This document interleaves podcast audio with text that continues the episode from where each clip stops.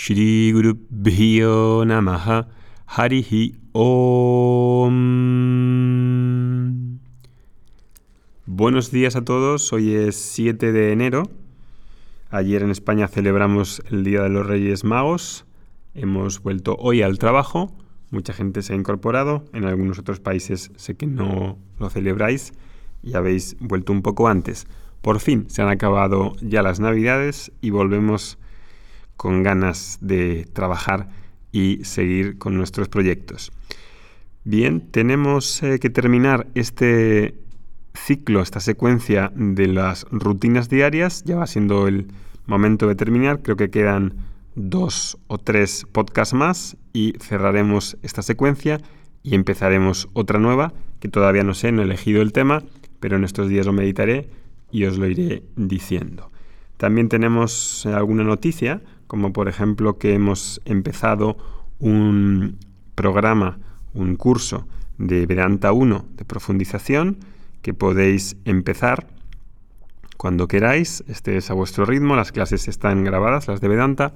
Tenemos clases de Vedanta, clases de meditación en directo guiadas, clases de preguntas y respuestas de satsang también en directo todos los lunes y hay también clases de yoga y clases de ayurveda para los que quieran tomarlas de manera opcional. Es un curso que es la continuación natural del curso de gratuito que creo que hicisteis la mayoría de los que estáis escuchando esto y si tenéis ese compromiso con el estudio, con el autoconocimiento, con el estudio sistemático de Vedanta, pues es una ocasión muy buena para poder empezar el año bien. Tenéis todos los datos en la página vedanta.academy, ahí lo podéis ver y podéis preguntarnos si tenéis alguna duda. Bien, pues vamos con este podcast, el número 57, Ciclos de la Mente.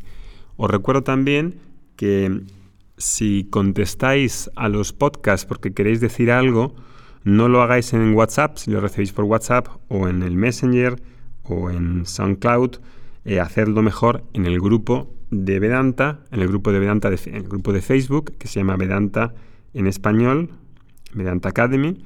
Lo buscáis y ahí ponemos siempre que lanzamos un podcast, el enlace y podéis hacer comentarios que esos sí que los leemos. Los de WhatsApp y Messenger no los leemos porque hay tantos que no damos abasto para poder responder, así que si no respondemos, sabéis que no podemos, no tenemos tantas manos y ojos para poder leerlo todo. Entonces, dicho eso, comenzamos este podcast 57. Bien, pues este podcast quiere hablar de los ciclos de la mente, que si bien de alguna manera u otra ya lo he hablado, pues quería tratarlo un poco más extensamente hoy. Hay ciclos de la mente y preciso conocer esos ciclos para que pueda tener más integridad y más, em, más eh, una vida más en flujo con cómo esos ciclos y esos ritmos del universo están presentes en la naturaleza, en Prakriti, y están presentes obviamente en mi cuerpo y en mi mente. Este modelo de los ciclos es conocido en sánscrito como los gunas. Gunas en sánscrito significa literalmente atributos o cualidades. Entonces, en este modelo, en esta visión, Prakriti, la naturaleza, tiene tres cualidades. Esas tres cualidades están presentes en todo en el universo, incluido cuerpo, mente, sentidos. Entonces hay tres cualidades que son sattva, rayas y tamas. Sattva tiene que ver con la luz con el conocimiento espiritual, con la espiritualidad, con la claridad. Rayas tiene que ver con la acción, con el movimiento, con la energía, con la extroversión. Tamas tiene que ver con la oscuridad, con la ignorancia, con el cansancio, con el, descanso. Y estas tres cualidades, pues he de conocerlas y ver que están presentes en todo porque implican o impregnan de ciclos el día. Por ejemplo, cuando me levanto, la característica, el guna que predomina en el universo, predomina en mi cuerpo y en mi mente, es satua. Y si es satua, las actividades que van en relación con esa guna, pues son las que ya hemos hablado. Las actividades que pegan en esos momentos son sadvikas, que ya conocéis, con el dosha vata. No me va a pegar levantarme a las 5 de la mañana y querer hablar con el con mi amigo por WhatsApp. No pega. Tampoco pega escuchar a Metallica o a Megadeth a las 5 de la mañana. Si he dormido suficiente, claro. Si no he dormido suficiente, entonces no estoy en un periodo sádico. Entonces necesito descansar más y dormir bien. Después entro en un periodo, más adelante, en esa hora de trabajo que hemos hablado, rayásica, pues entra en un periodo de acción, de hacer, de, mm, de más actividad. Ahí sí que soy más extrovertido. Y después por la noche entro en este periodo tamásico, que ya no quiero pensar, no quiero hacer más cosas y simplemente quiero dejar que pase el tiempo, reír y dormir. Punto. Ahora, si no tengo claros esos ciclos, lo que puedo hacer es que los puedo... Mm, puedo hacer en un periodo algo que no corresponde. Lo que más preciso en mi vida es satua. Quiero claridad. Quiero tomar buenas decisiones. Quiero crear. Si sé que el periodo de satua es por la mañana y me preparo para ello y descanso bien la noche anterior con todo lo que ya hemos dicho, entonces consigo, consigo aprovechar ese tiempo si consigo, si quiero crear y tomar buenas decisiones y tener claridad y lo hago en un periodo tamásico, pues entonces no estoy aprovechando este conocimiento que estamos compartiendo aquí. Entonces va a haber momentos en los que no voy a querer nada, quiero descansar y que son propicios para eso, periodos tamásicos. Y sin embargo vemos que muchas veces nos sucede que estás en tamas y quieres ser creativo y quieres ser súper eficiente. Y sin embargo, como estoy en tamas y voy a trabajar, si estoy trabajando, me puedo pasar el día entero mirando el móvil sin hacer nada. Entonces, en el periodo sádvico, tampoco puedo pensar que puedo estar seis horas en el periodo sádvico, porque en realidad tienen también un tiempo de duración. Técnicamente se dice que el periodo sádvico dura un mujurta, 48 minutos aproximadamente. Si la mente está muy entrenada y sabe permanecer ahí, puedo alargar ese periodo sádvico. Pero después de un rato sádvico, la mente va a entrar en rayas o en tamas. Y de hecho he de hacer alguna actividad para dar cuenta de ese momento. Hay gente que piensa que puede estar trabajando de manera sádvica durante mucho tiempo y se frustra porque quiere hacerlo todo de una vez. No puede ser. Si estoy en un periodo sádvico, le va a seguir uno rayásico y o tamásico y le de dar cuenta de ello. Para eso, pues he de relajarme y he de eh, poder cambiar el ritmo porque la mente tiene esos ciclos. La mente no solamente tiene un ciclo y no responde a mi voluntad. No puedo modificar Prakriti a mi voluntad para que sea lo que es. La naturaleza y el universo tienen sus leyes y esas leyes he de dar cuenta de ellas y respetarlas.